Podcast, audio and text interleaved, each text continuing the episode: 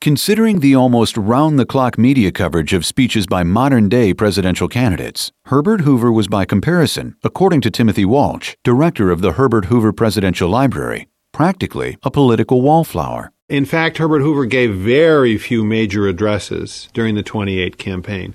To be sure, there were these motion picture trucks traveling the country playing a silent and sound version of Master of Emergencies, which portrayed Herbert Hoover as something of a Superman helping people in need. But Hoover himself was shy, and so he was really giving relatively few addresses. One of them was going to be in his hometown. So the idea was you return home to reaffirm that your values were shaped by the community where you were born and to carry forward as a representative of those values as a candidate for President of the United States. A select group of the community's business and agricultural leaders were chosen to make arrangements for Hoover's August 21st homecoming.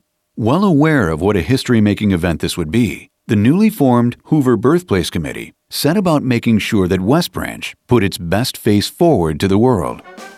Along Downey Street and other streets, houses were painted and lawns were trimmed. Dozens of food stands were set up. Bundles of tall Iowa corn shocks decorated the town. And given the unpredictability of Iowa weather in August, two canvas tents were brought in from Chicago to provide covered seating for 18,000 people. They were set up along with the speaking platform, which was draped in yards of red, white, and blue bunting, in the athletic field between Poplar and Oliphant Streets, about two blocks north of here.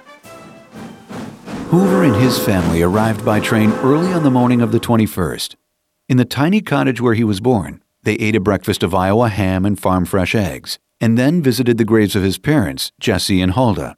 They even stopped by the swimming hole on the west branch of the Wapsinonoc Creek.